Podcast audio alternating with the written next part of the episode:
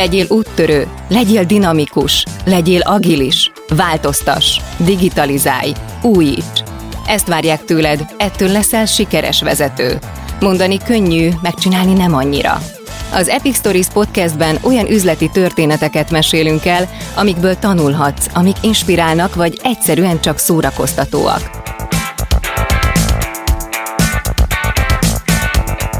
A műsort a Siva Force a vállalati digitális transformációval foglalkozó cég indította, ami a legnagyobb banki és telekommunikációs szereplők üzleti kihívásain edződött. Itt pedig a magas szintű szakmai tartalomról gondoskodik. Ez pedig az Epic Stories bónusz epizódja, amiben a Millás reggeli rádióműsorban korábban elhangzott beszélgetéseket hallgathatjátok újra töltve. Sok cég próbál agilis működésre váltani, de a változások közepette sokszor a célok és cselekedetek értelme is elveszhet. Hogyan tartsuk meg a fókuszt a folyamatos mozgás közben? Például úgy, hogy elkezdjük mérni, ami számít. Kovács Antonnal, a Siva vezérigazgatójával, Ács Gábor és Kántor Endre műsorvezetők beszélgettek az OKR módszertamból kinyerhető előnyökről.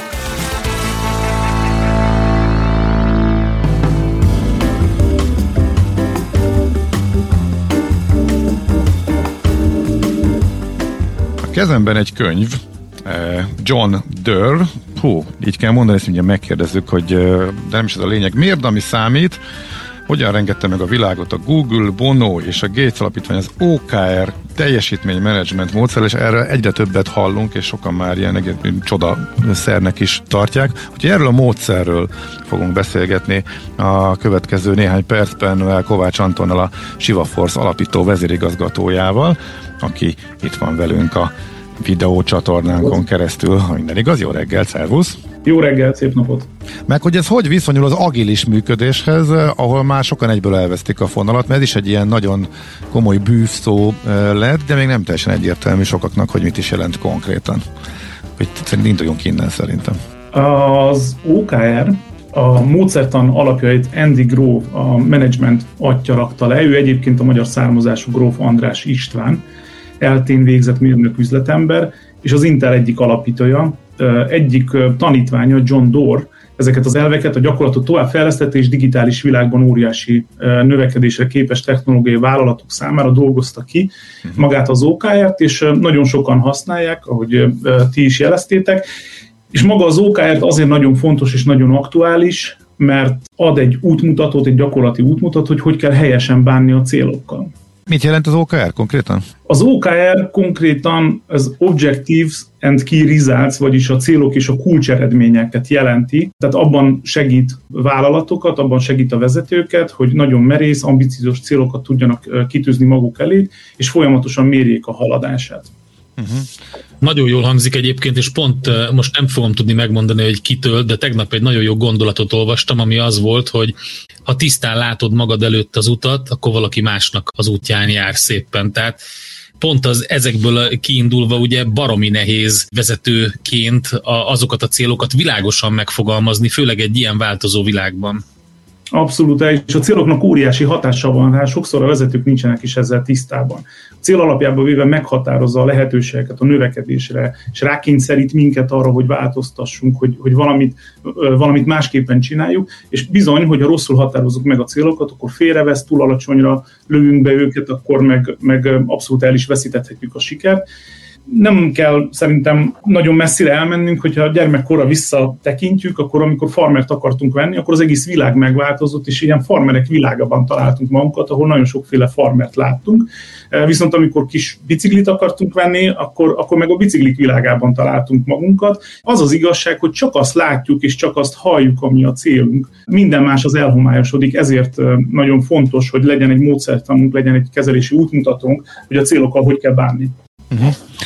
Mondjuk ez a módszer, ez nem a digitális transformációról lett eh, kitalálva, tehát kellett ezen módosítani, vagy egész egyszerűen, ami most a cégek életében a legfontosabb, erre is eh, kiválóan alkalmazható, ebben is segít, hogyha valaki elmentén halad. Maga a digitális transformáció egy óriási új teret eh, nyitott meg, és egy ilyen óriási új térhez egy nagyon merész célokra is van szükség, és egy olyan módszertanra, ami ezt képes belakni. Az Intel, és annak idején 80-as évek elején ő is egy hasonló térben találta magát, amikor a mikroprocesszorok világában egy óriási lehetőség nyílt meg előttük, és ott vált nagyon aktuálissá ez a módszertan, és amikor a digitalizáció kapcsán a többi vállalatnál is elindult egy hasonló folyamat a Google-nél, akkor, akkor ott is elkezdték használni.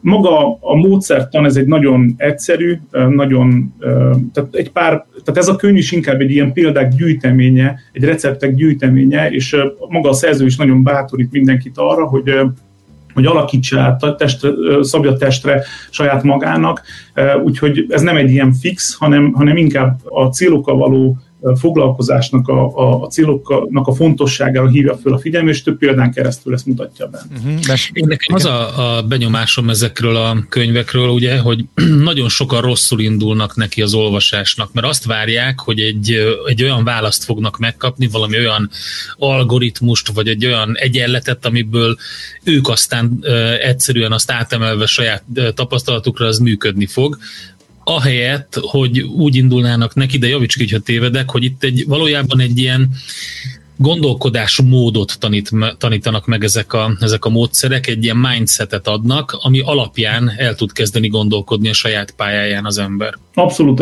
abszolút egyetértünk, mi is így használjuk, tehát igazából mi ki sem mondjuk azt, hogy OKR, úgy épült be a, a mi vállalatunkba ez a működés, és nagyon, tehát könyvbe is több olyan helyet, vagy több olyan vállalatot említ, ahol teljesen más nével vonult be. Ez egy olyan fontos szempontot hoz be a mi életünkben, a célok és a célokkal való bánásmódot, ami alapjában meg tudja változtatni a vállalatunknak a működését.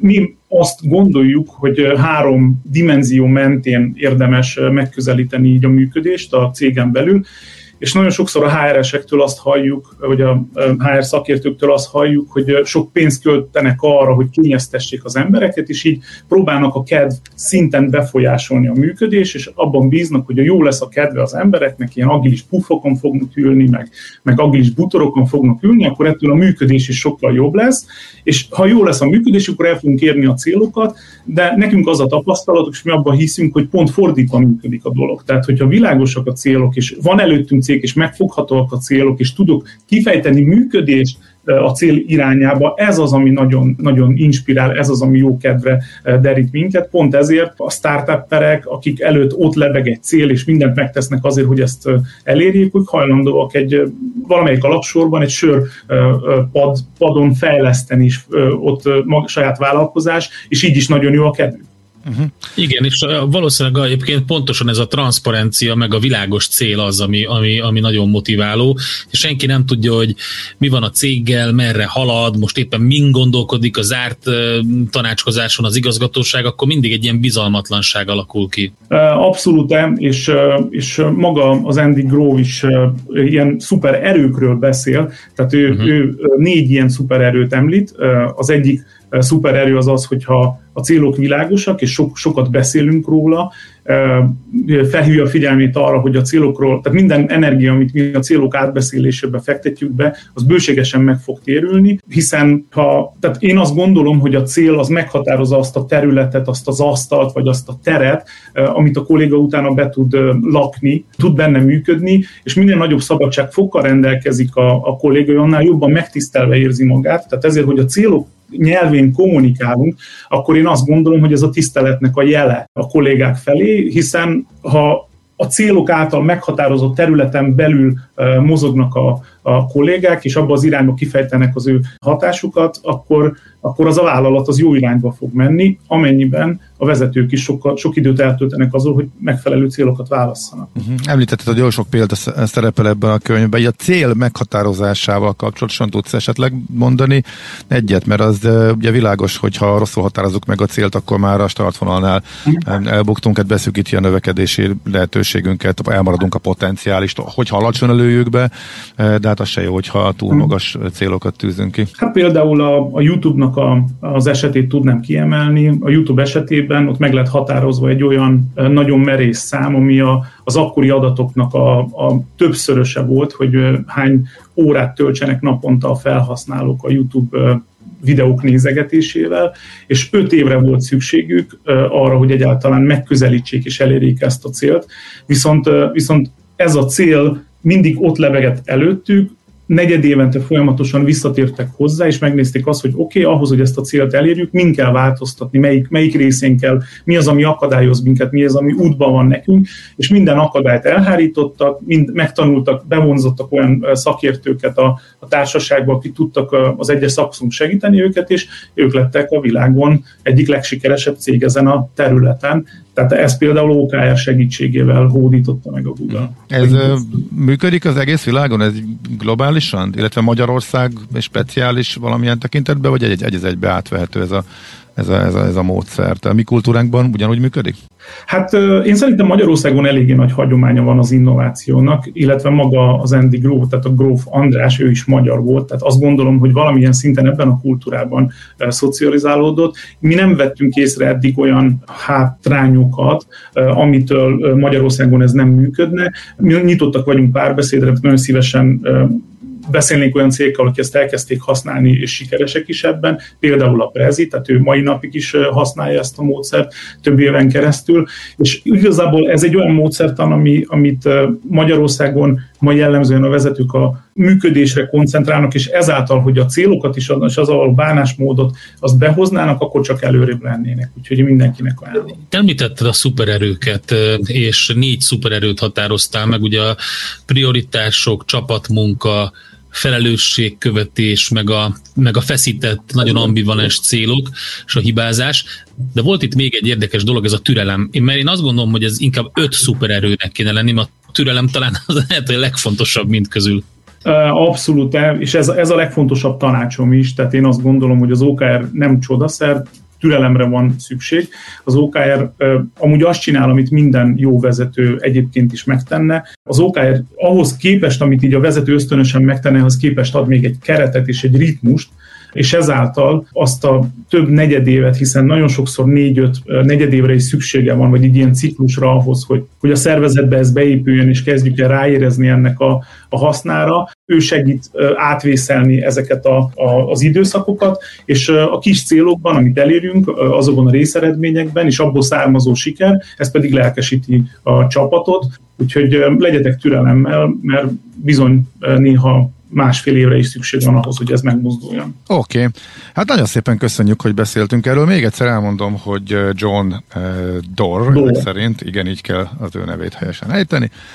Könyvének a címe Miért, ami számít, hogyha valaki még behatóban érdeklődik a téma iránt, akkor ezt a könyvet ajánljuk, és ennek apropóján beszélgettünk. Tehát Kovács Antonnal. A HVG és a Shiva Force közös kiadásában jelent meg, és Kovács Anton volt a szakmai lektora a könyvnek. Uh-huh. Akivel most Köszönöm beszélgettünk, szépen. igen, a Shiva Force alapító vezérigazgatójával. Köszi még egyszer, szép napot! Szép napot!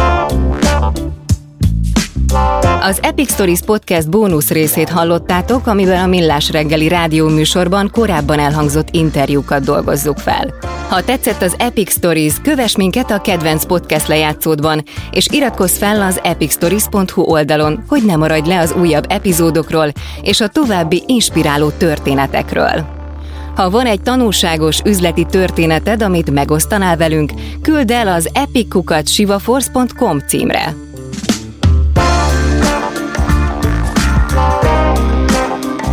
Az Epic Stories tartalmi koncepcióját Dojcsák Dániel készítette, a műsor szerkesztője Zádori László, a vezető szerkesztő Neizer Anita, a gyártásvezető Gröger Dia, a zenei és utómunka szerkesztő Szűcs Dániel, a kreatív producer Román Balázs, a producer pedig Hampuk Rihárd. Ordasi Brigittát és az Epic Stories-t hallottátok.